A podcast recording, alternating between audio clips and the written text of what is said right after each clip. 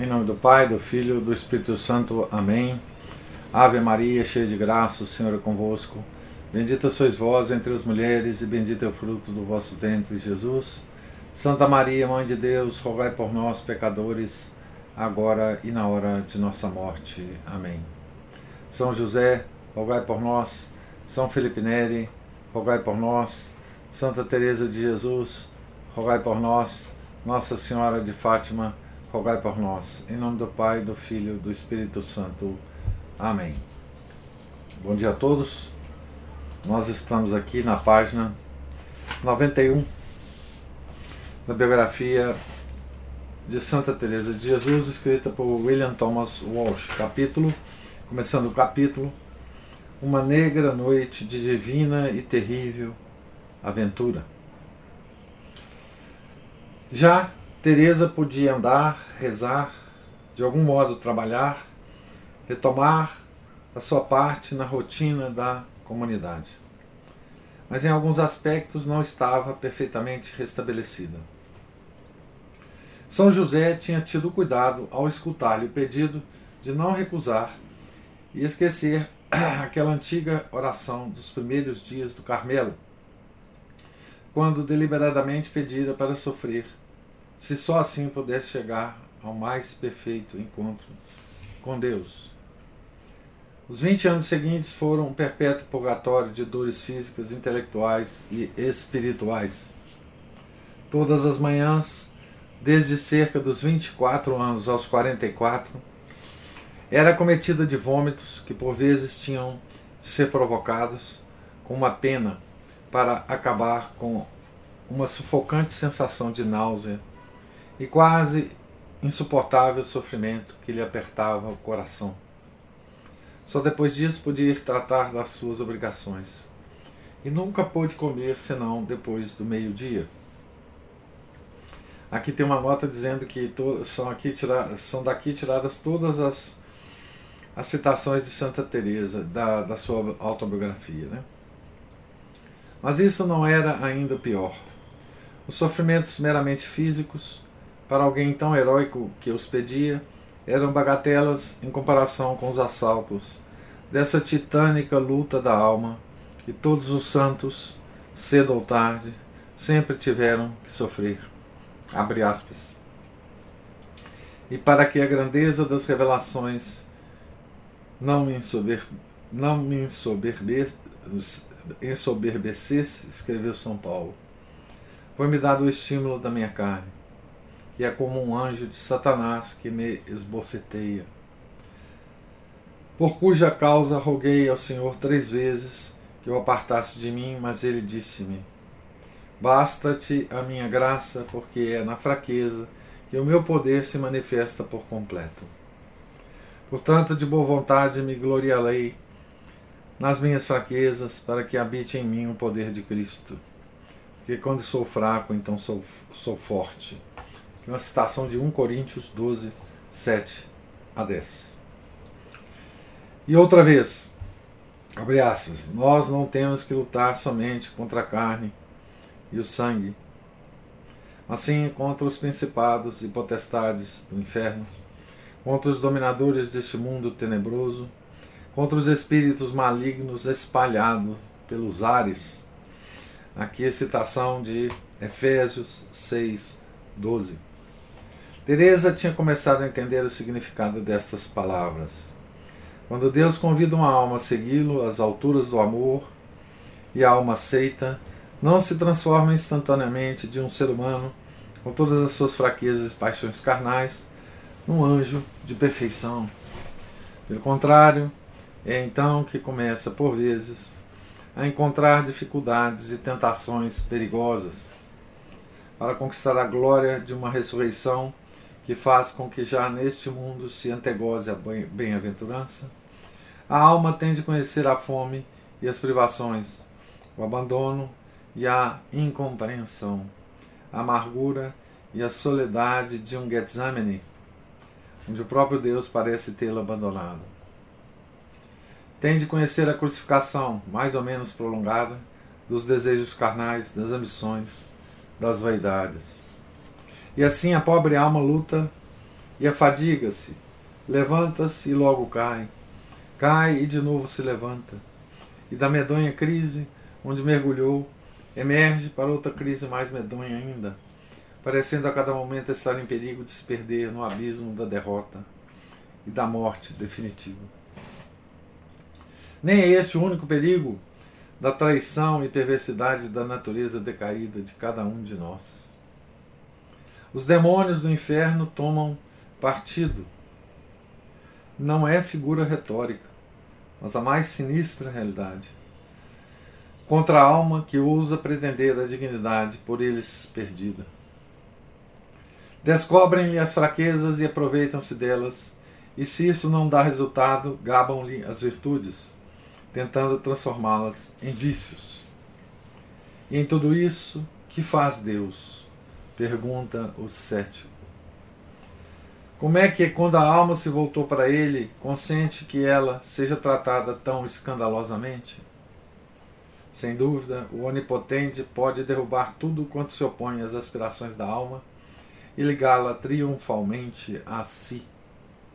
Mas nisso haveria um elemento de compulsão contra a própria alma a alma não seria livre e, por conseguinte, não seria semelhante a Deus. Ora, Deus só quer que se una à sua divindade o que lhe for semelhante. Deus não trata as almas como o escultor trata o silencioso mármore. Não esculpe a sua ideia como quem desbasta um material frio. O destino da alma humana não é a segurança morta de um autômato que é escravidão, mas a viva e alegre liberdade de um ser divino. A sua liberdade consiste na perfeita harmonia da sua vontade com a de Deus. Fora de Deus não há liberdade. A alma pode se recusar a isso.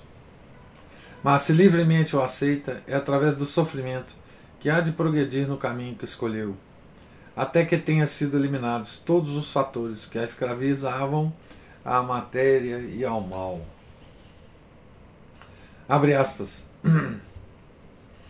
A razão por que é necessária a alma para atingir a divina união com Deus, atravessar esta noite escura da mortificação dos desejos e recusa dos prazeres em todas as coisas, escreve São João da Cruz, é que todas as afeições que ela tem pelas criaturas são aos olhos de Deus puras trevas.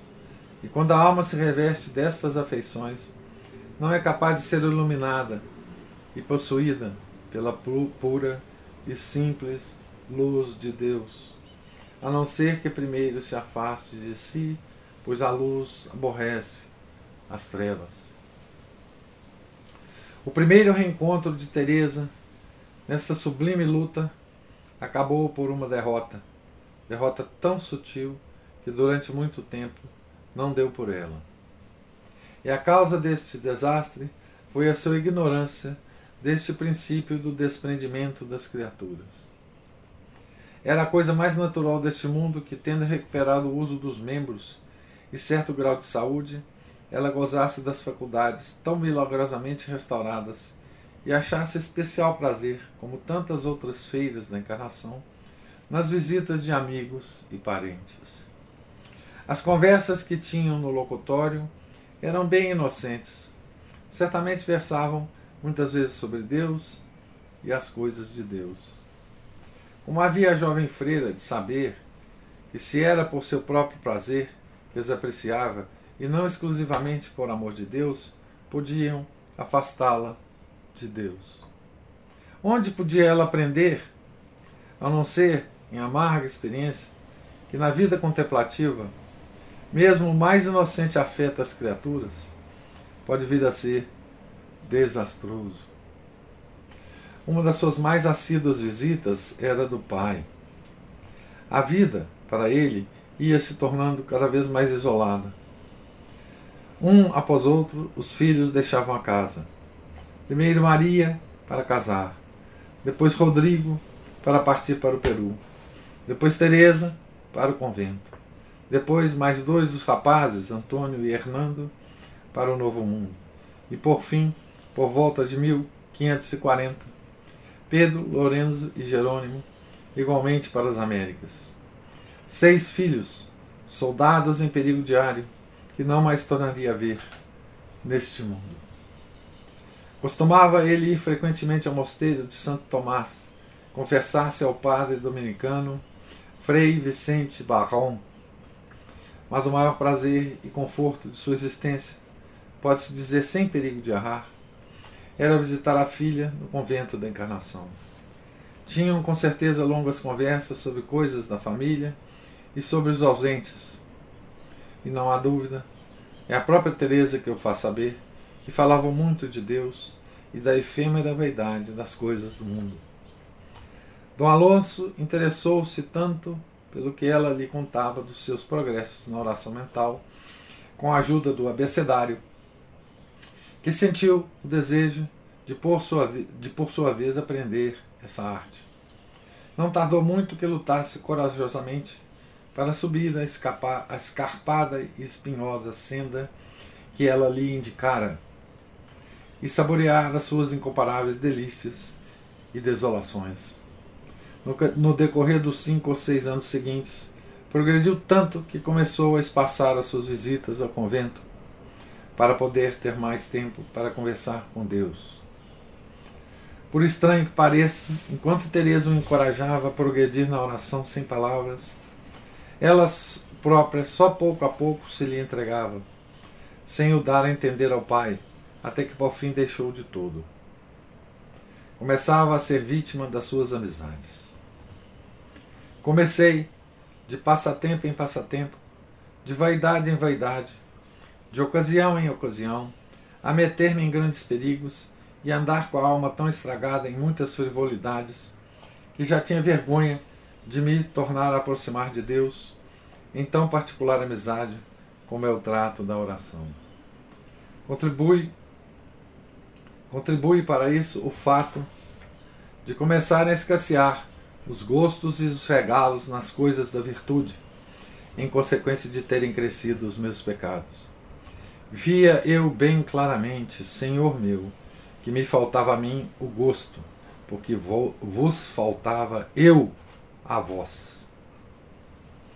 Foi esse o mais terrível engano que me podia fazer o demônio, sob pretexto de humildade, que me pus a ter receio de fazer oração por me ver tão perdido.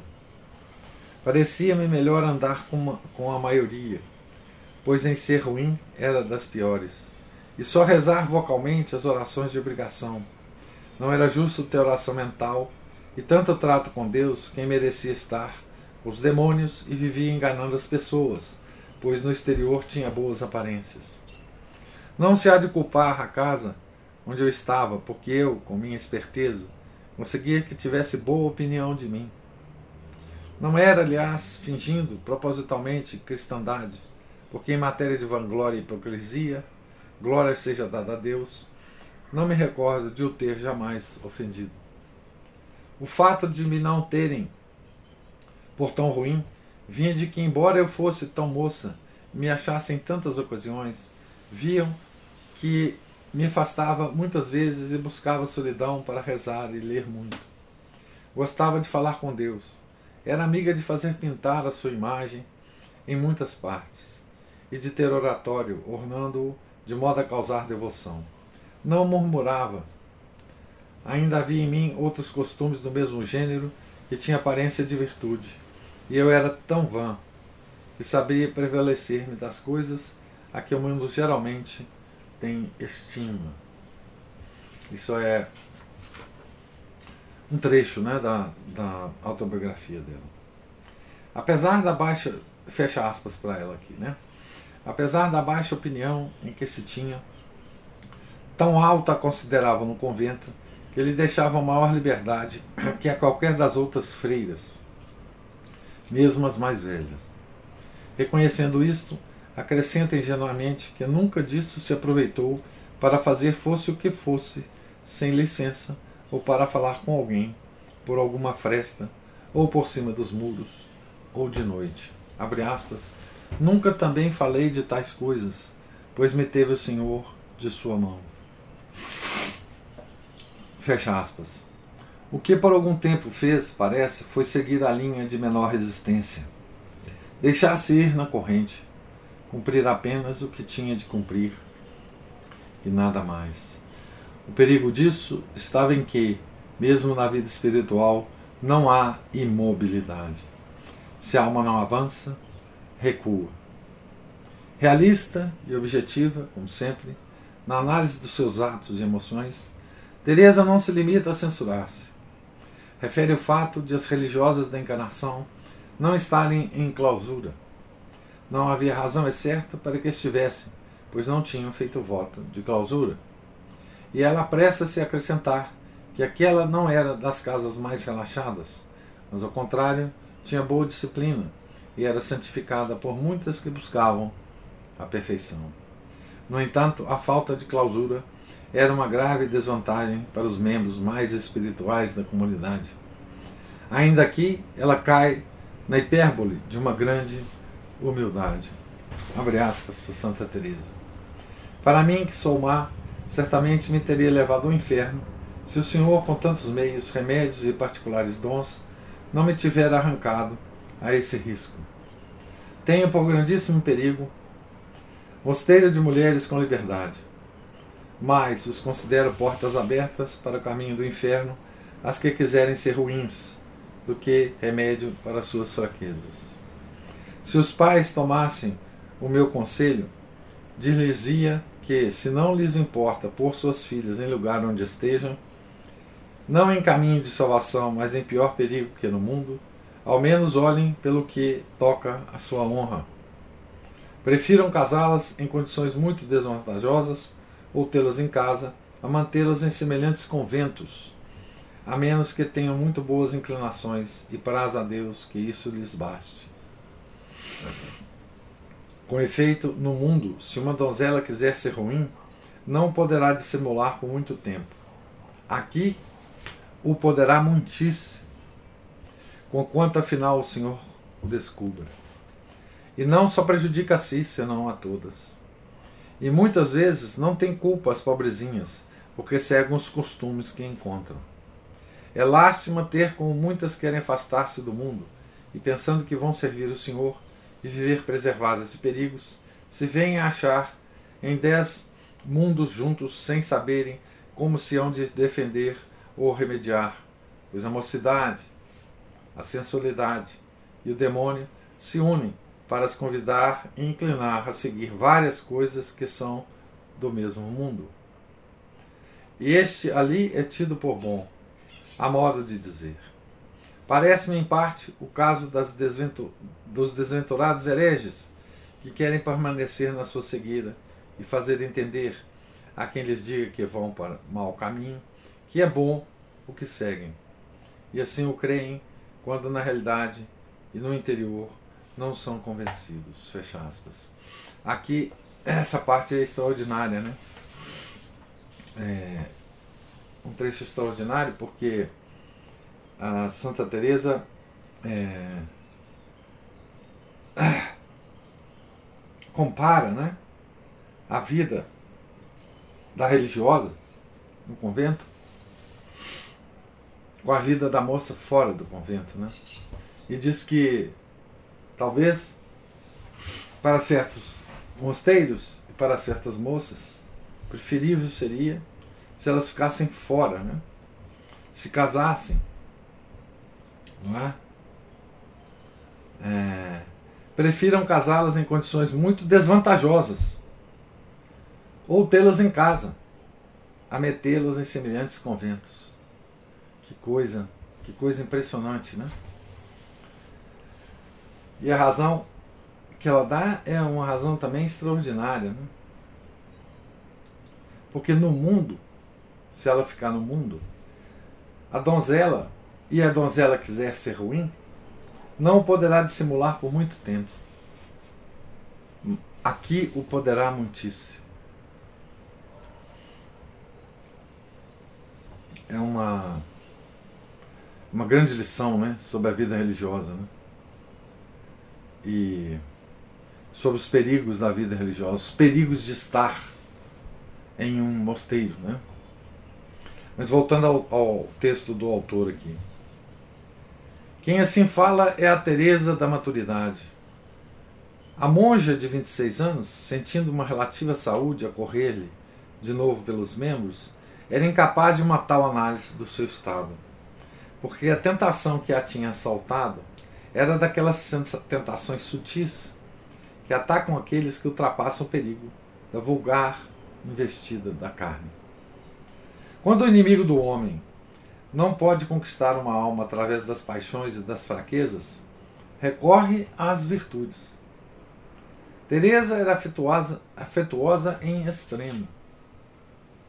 Amava a verdade e odiava a hipocrisia. Então, com grande astúcia, o demônio começou a lembrar-lhe a afeição que os outros tinham por ela e a argumentar que ela tinha obrigação de lhes pagar na mesma moeda. Quando ele assim a tinha enleado em conversas vãs e inúteis, fez-lhe ver que uma pessoa entregue a tais passatempos não tem o direito de pretender procurar a intimidade com Deus na oração mental. Não era senão orgulho e presunção da parte dela. Não era justo, assim falso e hipócrita, iludir os outros, fazendo-lhes crer que ela era uma pessoa verdadeiramente espiritual, quando constantemente condescendia com seu gosto de conviver e tagarelar. E no fim das contas, porque havia de acabar com essas conversas, que não eram pecados mortais, quando podia continuar a saboreá-las e ao mesmo tempo ser uma boa religiosa, fazer suas orações vocais e guardar a lei de Deus. Havia uma velha monja na encarnação, sua parenta, talvez Dona Joana de la, de la Aguila ou Dona Maria Simbron, que achou que as amizades da jovem convalescente tinham alguns perigos e lhe pediu instantemente que as pusesse de lado. Era, abre aspas, uma grande serva de Deus e profundamente religiosa, fecha aspas. No entanto, abre aspas, eu não só não acreditei nela, como achei importuna e pensei que ela se escandalizava sem razão. Fecha aspas. Continuaram as visitas e cresceu o número das amizades de Teresa. Um dia, estava ela a falar com uma pessoa que tinha acabado de conhecer. Não nos disse se era homem ou mulher, e parece não haver fundamento para a hipótese de que era Dom Francisco de Guzmán, filho de Mozinho Rui de Bracamonte, quando se deu uma coisa extraordinária. Subitamente, ela percebeu-se da presença de Cristo naquela sala. Cristo que a olhava com grande severidade, como para mostrar que não achava bem que ela conversasse com aquela pessoa. Abre aspas. Viu com os olhos da alma, mas claramente, mais claramente do que eu pudera ver com os olhos do corpo. E ficou-me sua imagem tão impressa que ainda agora, passados mais de 26 anos, tenho a sensação de o ver presente. Fecha aspas. Nos dias que se seguiram, ela explicava a si mesma este estado de espírito de tal maneira que, sem pensar, nos deu a prova de que não era nem uma histérica frustrada, nem uma impostura. Tivesse sido a psicopata que alguns céticos tentaram fazer dela, e teria procurado convencer-se a si mesma da realidade do que tinha visto e cada vez mais teria insistido nisso. Tivesse ela sido uma pseudo-mística, e as suas atitudes haviam de tê-lo revelado. Mas a conduta de Teresa foi bem a de uma católica saudável, honesta e equilibrada. Era a primeira vez que lhe acontecia uma coisa desse gênero. Ela ignorava que se podia ter uma visão imaginária, expressão entre aspas, ou como ela dizia, abre aspas, ver, ver qualquer coisa sem ser com os olhos do corpo, fecha aspas. Por isso mesmo se queria convencer de que devia ter sido uma alucinação, que em realidade nada tinha visto. Ela tinha ouvido dizer que o demônio, por vezes, engana as pessoas dessa maneira, e decididamente afastou a ideia de que Deus a tinha repreendido. Era uma suposição incapaz de prova. Pouco tempo depois, falava outra vez com a mesma pessoa, e sucedeu então outra coisa extraordinária. Escreve assim, abre aspas. Vimos, e em outros que ali estavam também viram, e outros que, que ali estavam também viram, uma espécie de sapo grande vir para nós, com muito mais ligeireza do que costumam andar esses animais.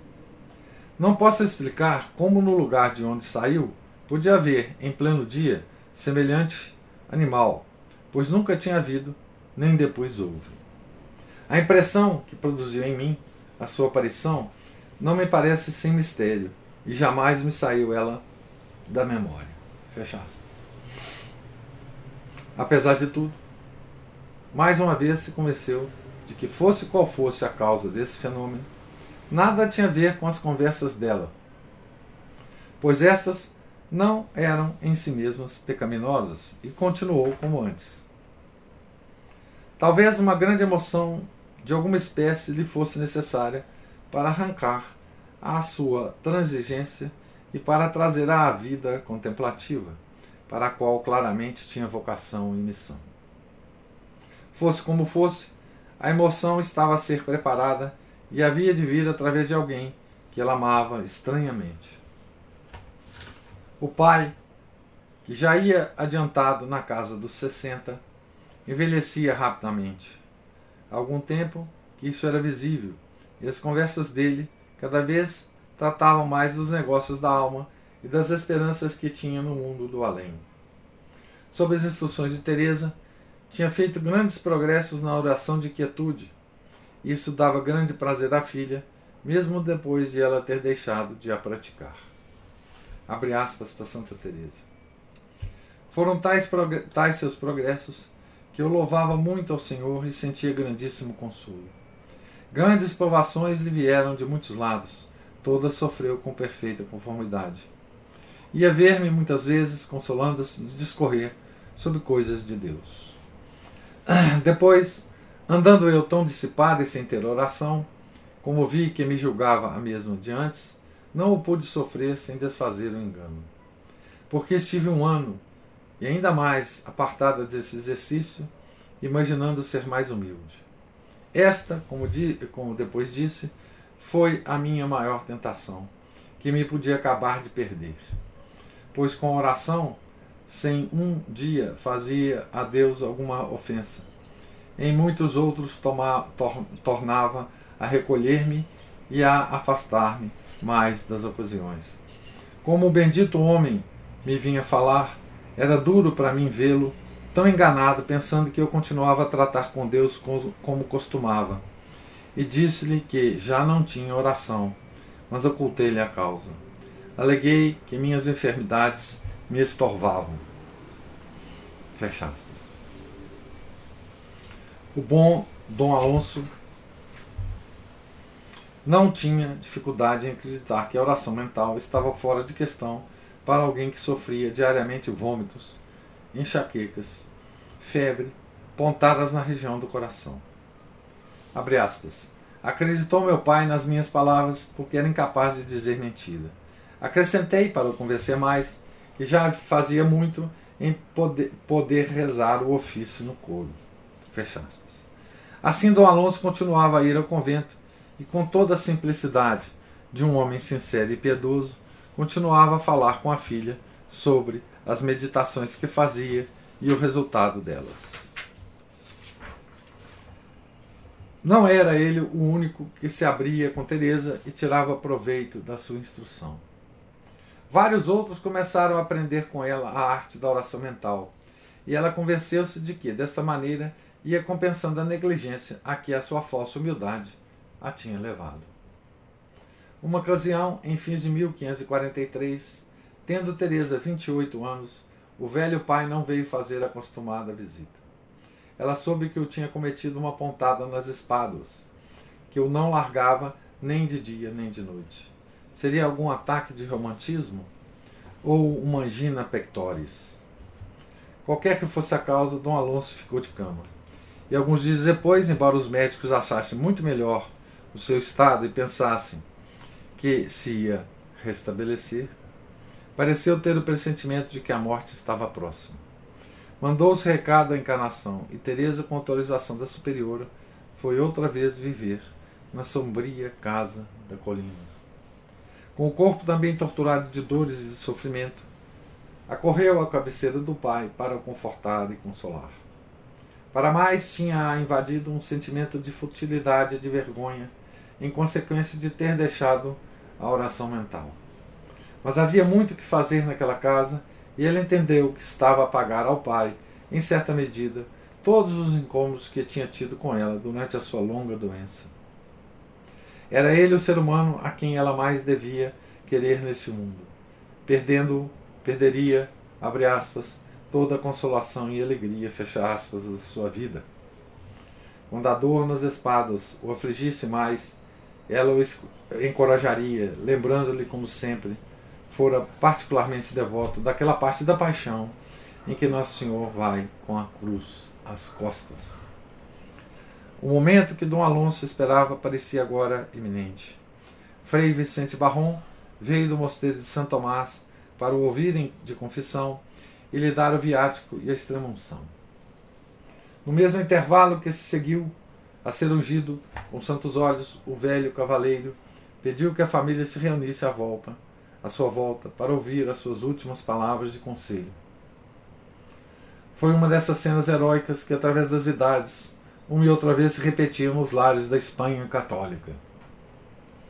Talvez Maria tivesse vindo de Castelhanos com o marido. Talvez também Juan, o mais velho de todos. A maior parte dos outros estavam a milhares de milhas de distância. Mas Teresa estava ali, com seu hábito preto e branco, e com ele, com certeza, os mais novos, Agostinho, que tinha 18 anos, e Joana, de 17.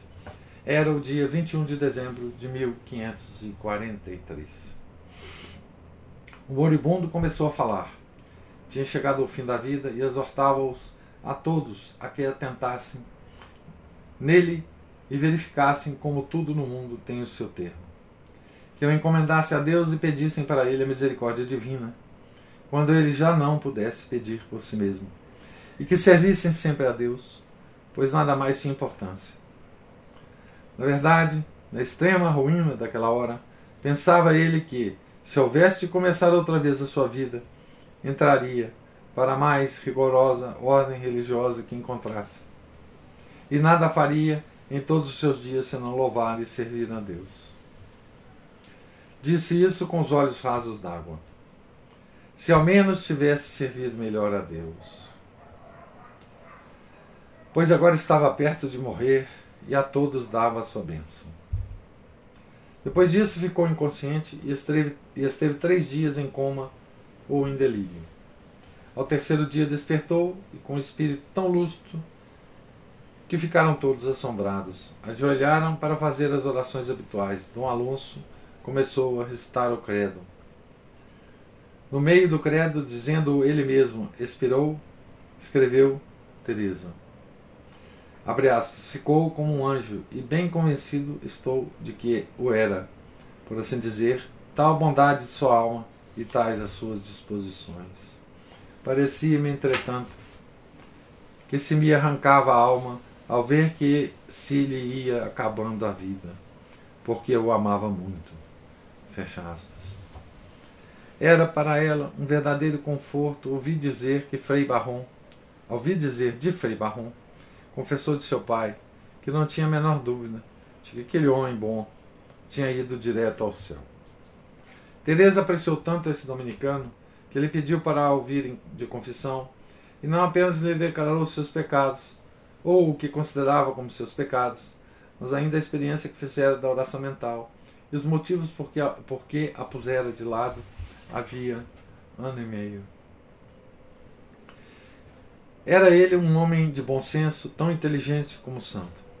Não era daqueles confessores bem intencionados que lhe tinham causado tantos tormentos, aconselhando-a a, contentar-se com o mínimo que os seus deveres exigiam, em lugar do heróico esforço para que ela se para que ela se sentia chamada por uma voz interior. É possível que ele tenha ido confessá-la no convento da encarnação depois do enterro do pai. Ou então ela pôde ter tido autorização para ir ao mosteiro de Santo Tomás, onde, ainda hoje, na capela do Cristo da Agonia, os frades mostram uma inscrição. Aqui se confessou Santa Teresa. Fosse como fosse, o certo é que Barron era o diretor espiritual que ela tinha longamente procurado. A sua primeira observação acerca dele é que era muito grand letrado. Ela prezava nos seus confessores a inteligência e o saber acima de todas as outras qualidades e tinha particular receio dos santos estúpidos. Vamos ver o que Santa Teresa fala aqui. Esse dominicano, padre muito virtuoso e temente a Deus, foi-me de grande proveito. Tendo-me confessado a ele, empenhou-se em fazer bem à minha alma e demonstrar-me a perdição em que eu vivia. Fazia-me comungar de 15 em 15 dias, e quando, nas expansões que com ele comecei a ter, me referia à oração, induzia-me a de nenhuma maneira abandoná-la, porquanto não podia ela causar-me senão proveito. Voltei a fazê-la, ainda que sem me tirar das ocasiões, e nunca mais a deixei. Fecha aspas para Santa Teresa. Foi grande felicidade encontrar alguém que tão bem a compreendia e que podia firmar-lhe os pés no caminho das alturas. Mas se a dolorosa emoção da morte do pai e o sábio conselho de Frei Vicente quebravam um feitiço que aprendia as inúteis vaidades e a deixaram livre para elevar o coração a Deus, o conflito entre as potências invisíveis, que por tanto tempo a tinha torturado e dividido, esse não terminou de forma alguma. Pelo contrário, a sua vitória sobre si mesma produziu exatamente aquilo que pode esperar qualquer pessoa que conheça, por pouco que seja, esses problemas. Incitou os inimigos da sua alma a novos e mais violentos esforços. Fez começar nova fase de conflito, que pôs à prova a sua resistência no mais alto grau e a lançou num abismo de sofrimento e de perseguição em que, humanamente falando, parecia que mais nada tinha a esperar senão a derrota e o, desespero. Então aqui a gente termina o capítulo. Eu alonguei um pouco mais a leitura para a gente terminar, né? intitulado Uma Noite, Uma Negra Noite de Divina e Terrível Aventura. Então, o, o, biógrafo, o biógrafo, né?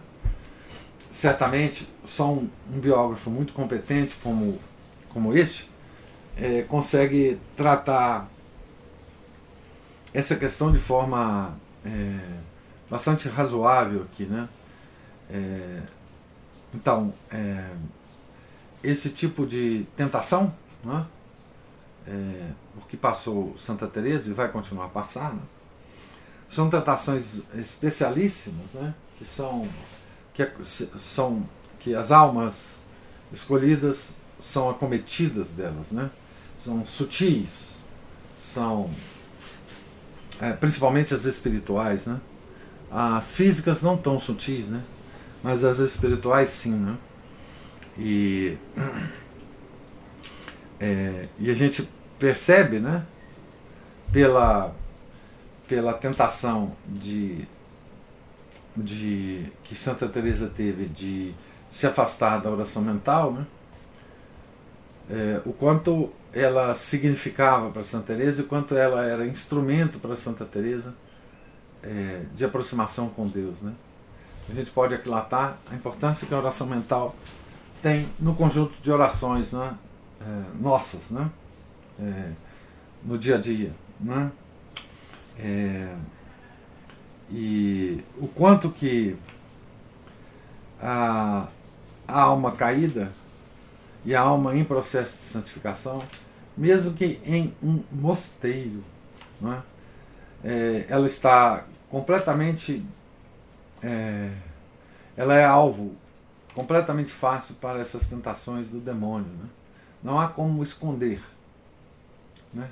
nem a nossa condição de queda, nem nos escondermos do demônio. Estejamos nós ah, onde estejamos. Né? E ele sempre acha uma, uma brecha. Né? E curiosamente, uma, uma, só uma nota, né?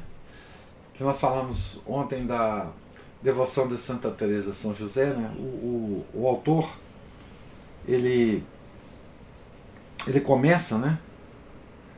Com uma referência a São José, começa o capítulo com uma referência a São José. Né? São José tinha tido cuidado ao escutar-lhe pedido de não recusar e esquecer aquela antiga oração dos primeiros dias do Carmelo, quando deliberadamente pedira para sofrer, se só assim pudesse chegar ao mais perfeito encontro com Deus. Então, esses, todos esses sofrimentos, né, São José anotou o pedido dela né, e promoveu, né, é, a, a ouviu né, os seus pedidos. Né, e deu a ela né, os sofrimentos é, proporcionados é, à, sua, à sua santidade, né, para que ela então seguisse no seu caminho até Deus. Né? Certo? Eu queria agora então ouvir vocês, se alguém tiver algum tipo de comentário ou observação da leitura desse capítulo. professor? Sim. Tudo bom? Tudo. Bom, é, uma partezinha aí que eu achei muito interessante sobre essas coisas da vida espiritual. E é, é sempre aquela coisa que, que se faz, fala, né? É, Deus ou as criaturas, né? É, o tanto que as, que as coisas criadas podem nos afastar de Deus, nos distrair de Deus, né? E que a gente tem que realmente usá-las como diz Santo Inácio de Loyola, né? usar é com o meio né? É, é, para aquele fim que a gente veio para esse mundo, né? que louvar, reverenciar, amar, servir a Deus né? e assim salvar a sua alma. E é muito fácil né, a gente se, se distrair com isso. E sem pecado, é. né, Márcio? Isso aqui é interessante. Como? Sem Como? pecado. Sem pecado, é que é mais difícil ainda. É porque é, as coisas que ela fazia não era pecado. Sim, verdade. Né? Mas estava desviando. Isso, vai aos pouquinhos desviando, desviando, desviando, ou seja, um pequeno desvio de rota lá na frente, ela vai sair de um lugar completamente é. diferente daquilo é. né, que ela deveria ir. É igual uma navegação aérea, né? um grau de, de, de, afastamento da rota aí, uma viagem longa vai pegar o fim do mundo, né? É. Exatamente. Quer dizer, pecar é um mal, mas o fato de Sim. não pecar também pode desviar, né? Sim, ele, ele vai e pode relaxar naquilo né, que, que a pessoa vai fazendo, ou seja, não crescer em virtude, né, como ela colocou, não crescer é. a vida espiritual é, é retroceder. É, daqui para frente só para trás, né? Isso. Exatamente é. isso, né? E, outro ponto é, tem, tem esse, esse ponto também interessante que eu que, que tem dessas dessas tentações, essas moções aí do, do, do mau espírito, seja, o Santo também coloca lá nas, nos exercícios dele também, que tem desde essas, esses desvios sutis, essas tentações sutis, as mais grosseiras, né, de acordo com, com o que vai se afastando do vai afastando a pessoa, de acordo com o estado de espírito dela que, que, é, que é mais favorável ela ser submetida ou desviada pelas é, tentações mais difíceis ou as mais fracas, né? Mas o outro, outra coisa que chamou atenção aí foi essa a vida no mosteiro poder ser perigosa e a gente, enquanto leigo aqui, a gente vê também que muitas vezes a vida, é, vamos supor, a vida paroquial, a vida na igreja, ela também é muito perigosa.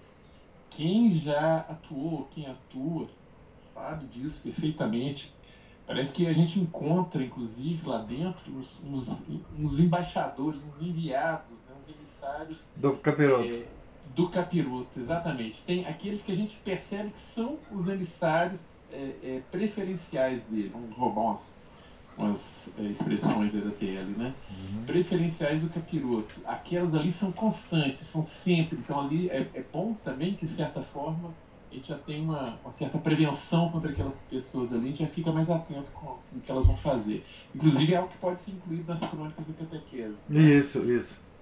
Tanto quanto catequizandos, quanto pessoas que não têm nada a ver com catequese resolvem, de repente, avançar o sinal vermelho, pular no meio lá do nada, atrapalhar o serviço. É, tanto quanto pessoas assim que inocentemente são. A gente percebe que elas que, o, que o bichinho, o capirotinho, dá uma, uma impulsionada para ela, pra, ela e ela acaba caindo naquilo ali, achando que está fazendo melhor que, que uhum. uma coisa boa, né? Mas na verdade que a gente percebe que com a experiência que aquilo não é bom, aquilo atrapalha, né? E sem contar né, na vida de paróquia, nessas pastorais aí, é, aquilo ali é difícil, assim, as pessoas boas mesmo, bem intencionadas, elas fogem disso. É, aquilo ali é o elas... caminho pavimentado mesmo para o inferno. Caminho pavimentado, um autobahn. Assim, é, autobahn, né? é. Aqui, tipo, pode colocar 400 por hora aí que tá tudo bem, vai é. em frente, acelera que, que não vai ter problema, né? É. Então, bom, é, caso eu queira comentar alguma coisa a respeito disso, porque né, isso aí é uma coisa que afeta diretamente a gente, né? E aquela coisa também que Santa Teresa falou, Santa Teresinha mais tarde, não, não falou, mas ela deixa entender, mas Santa Teresinha mais lá na frente, Santa Teresa dizia coloca que é melhor também falar com Deus do que de Deus, ou, ou se distrair, né? Do, do colóquio com Deus. É, é isso aí. É. Não, você está certíssimo, Márcio. Assim, a, a vida na paróquia, eu estou falando paróquia tradicional aqui, né? É, quem está envolvido na, na, na, na, vida em si, né? Com, com as suas devoções, né? As suas é, congregações associadas, né? Congregação Mariana, Congregação do Sagrado Coração, enfim, essas devoções que toda paróquia tradicional tem e, e se preocupa com ela, né? É, isso, essas, essas organizações, digamos de leigos, elas tendem a e tem o propósito né, de ser uma espécie de, de caminho de religio, religiosidade para leigos. Né? O que antigamente era feito nas, nas ordens terceiras, né? É, que é muito bom, é muito, é muito recomendável as pessoas participarem, mas é, isso tem todo o problema de uma, de uma, de uma convivência religiosa entre as pessoas, né? com todos os seus perigos, né? com todos os seus desvios. Né? Mesmo porque esse tipo de atividade não é regido por, por regras muito rígidas, né? apenas regras mais tranquilas de se seguirem. Né? E corre-se o risco também do orgulho bater na porta né? Enfim, correm vários riscos é, nisso. Não é? A vida paroquial, é, nesse nível de engajamento, né, é, ela tem todos esses perigos de fato. Você está certíssimo. Né?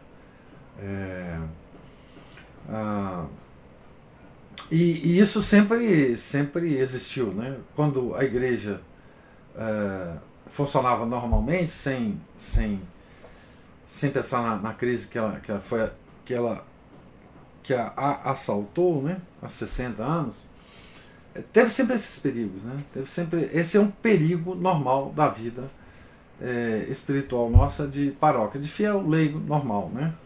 À medida que você se envolve, quanto mais você participa ativamente das atividades, mais perigo você corre. Né?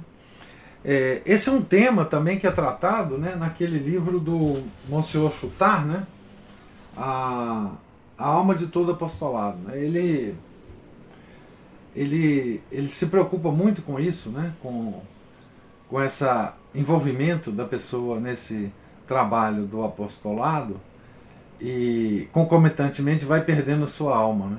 Né?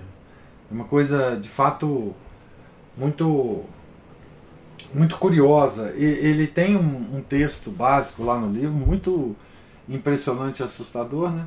é de um homem bem intencionado que se engaja nesse apostolado e vai, através do apostolado, cada vez mais perdendo a sua alma. Né? E chega a um estado lastimável no final. Né? Mas eu queria comentar uma outra coisa que eu não comentei, que é, é a visão que, no, a, que Santa Teresa teve de Nosso Senhor Jesus Cristo, é, que ela nunca mais esqueceu, né? E, e depois do sapo, é, coisa curiosa, né? É, então, essa, qual que foi a, a primeira impressão uh, de Santa Teresa, né? Então, aqui também o, o, o, o, o biógrafo ele lembra né, que Santa Teresa muitas vezes é taxada como histérica, frustrada e uma impostora. Né? É, talvez uma psicopata, né? E ele mostra como que foi a reação de Santa Teresa a essa visão, né? Isso é muito interessante. É, ele fala assim: mas a conduta de Teresa foi bem a de uma católica saudável, honesta e equilibrada. Tá certo? Ou seja, ela se convenceu de que aquilo era uma visão dela, que não tinha a menor importância, uma visão imaginária. Tá certo? Deve ter sido mesmo uma alucinação. Então é claro que ela, que ela tinha que chegar a essa conclusão. Qualquer pessoa saudável chegaria a essa conclusão. Né? Claro que Cristo não apareceu para mim. Como assim? Eu que imaginei isso. Né? É... E depois, obviamente, é, o sapo já não era mais para não acreditar, né? Porque o sapo todo mundo viu, né? Mas é muito interessante isso, porque uh, Santa Teresa ela vai ter esse, esse, esse comportamento prévio durante toda a sua vida, né? de muitas visões e muitas, muitos êxtases, etc, etc. Ela nunca acreditou a princípio do que, que aquilo que ela que ela estava vendo fosse realidade, né? apenas imaginação. E isso é extraordinário, que é a atitude de todo católico. Assim, católico saudável, né? Não esses católicos de hoje que qualquer aparição de qualquer tipo é, tá todo mundo acreditando, fazendo vídeo, explicando e não sei mais o que, né? Veja que coisa mais extraordinária, né? Certo? Professor, é interessante que ela, que, bom, qualquer é, coisa estranha assim, né, que, que aconteça, a gente tem que ter realmente certo critério mesmo, uhum. né? Tem que pensar, assim, eu tô, eu tô variando, eu tô tendo alguma estação, ou será que é o capiroto que está se fantasiando? Mas ela também ela tem que levar em consideração, e se for verdade? Né? Ou seja, está naquela dúvida saudável? É. Um ceticismo do tipo, é, meio, entre aspas, científico, né? É. Tipo, é mentira até que se prova verdade. Não, você já tomou o lado da mentira, não abriu as portas para verdade. Vamos, vamos, vamos, vamos ficar no meio do, do, caminho aqui e tentar ver qual seria isso. E até isso me lembra também uma coisa que eu li há pouco tempo de um, de um bispo é, que, que providenciou a construção da, da abadia de São Michel, lá no Monte São Michel, na França, no Normandia, lá na França, Sim. que é, em sonho é, São Miguel apareceu para ele e pediu para ele construir a abadia, é, construir uma, uma igreja né, naquele monte, que era um monte que estava sendo utilizado ainda para, para ritos pagãos que ainda persistiam na época. E ele achou aquilo muito fantasioso e deixou de lado. Beleza. Aí São Miguel apareceu de novo, zangado com ele, porque não levou a sério que ele falou e insistia para ele construir a igreja do Monte Michel. E o bispo, ah, isso é alucinação, isso é coisa eu piloto. Ele não parou para pensar, se, se, né, para analisar a coisa. A terceira vez, são Miguel apareceu, ficou furioso com ele, deu nele uma bronca, falou que era a última vez que ele, que ele falava com ele, que ia ter aquilo ia ter consequências depois, inclusive para a população local, porque o paganismo estava voltando ali. E ele meteu o dedo na cabeça dele, assim, uma cutucada, e o que aconteceu? Na hora que ele acordou, ele estava com um furo no, na cabeça, machucado. Ele, ele percebeu que era mesmo e providenciou a construção. Ou seja, é, tem que também tem que dar uma avaliada na coisa, né? É, Santa claro. Teresa, com certeza, é, a princípio ela, ela teve uma atitude, né, como, como Nossa Senhora, né? O anjo apareceu, ela É, peraí, né? um espanto, né? Como assim, né? Isso. Como É, assim? é, porque o capiroto também é capaz disso. Mas ela, mas ela não parou ali e ficou aquilo, ah, todo, toda vez eu vou virar as costas para isso, porque, bom, ela tinha de discernir, procurar discernir se Pois é. era verdadeiro ou não É. né? Como, como esse bispo que depois virou Santo Au- Aubert, não Albert, mas Albert, mas Aubert.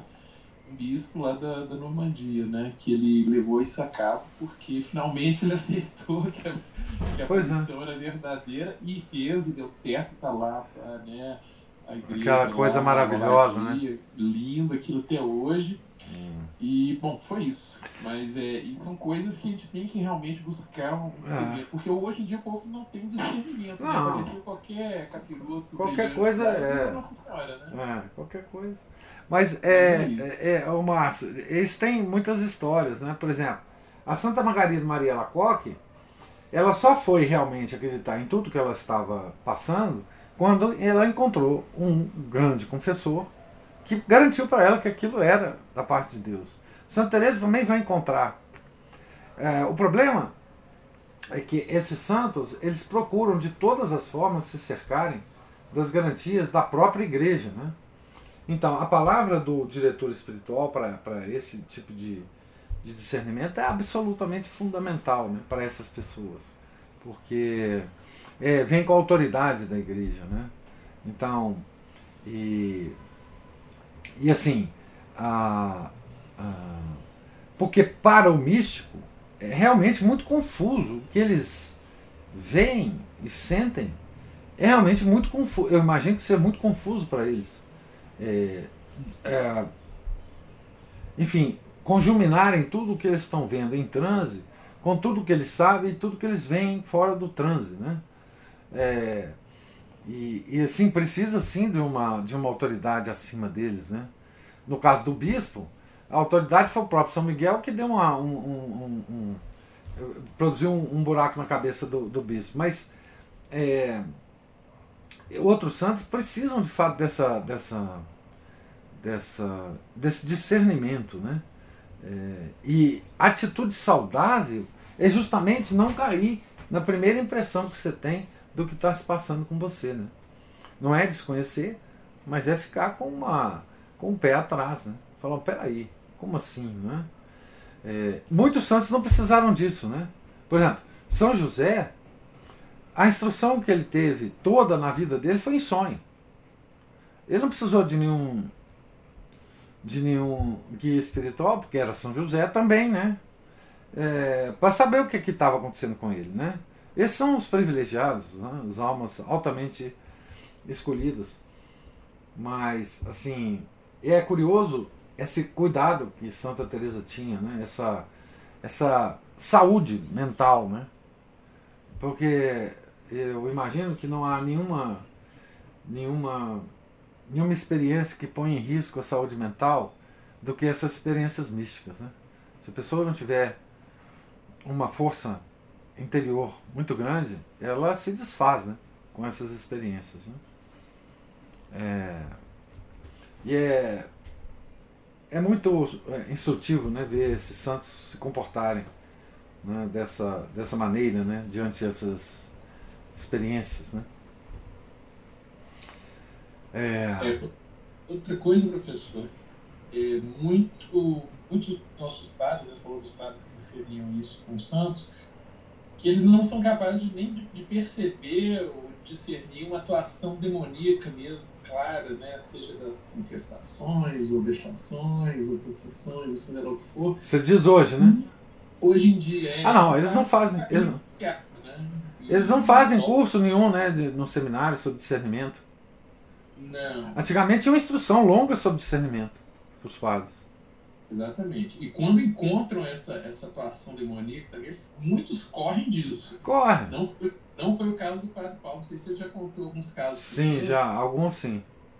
Né? Ele encarou bem, ele é tranquilo nesse ponto. Mas tem padres aí bons que falam assim, padre, você já fez isso? Meu Deus, meu livro. É. É. Eu saio correndo. É, não, é isso mesmo. Eles não têm instrução, né, Márcio? Assim, antigamente tinha, tinha uma instrução longa sobre é, discernimento dos espíritos e, e fenômenos demoníacos, a, a, possibilidade do demônio é, imitar né, as, as, as obras de Deus né, e tudo. Mas hoje não existe instrução mais é, sobre isso. Né? Eles sabem sobre Hegel, Kant e Marcuse, uh, Jean-Paul Sartre, mas sobre isso eles não sabem. Né? Então no, a igreja está completamente desprotegida, os fiéis né? Também. Os padres e os fiéis, completamente desprotegidos nesse, nesse aspecto. É verdade. Ah, mais alguma observação? Algum comentário? Então, é, Deus lhes pague a presença, a paciência, os comentários. Tenham todos um santo dia, fiquem com Deus. Nós voltaremos aqui na página, amanhã, se Deus quiser, 109, para continuarmos a leitura. Em nome do Pai, do Filho do Espírito Santo. Amém. Ave Maria, cheia de graça, o Senhor é convosco. Bendita sois vós entre as mulheres, e bendito é o fruto do vosso ventre, Jesus. Santa Maria, Mãe de Deus, rogai por nós, pecadores, agora e na hora de nossa morte. Amém. São José, rogai por nós. São Felipe Neri, rogai por nós. Santa Teresa de Jesus, rogai por nós. Nossa Senhora de Fátima, rogai por nós. Em nome do Pai, do Filho, do Espírito Santo. Amém.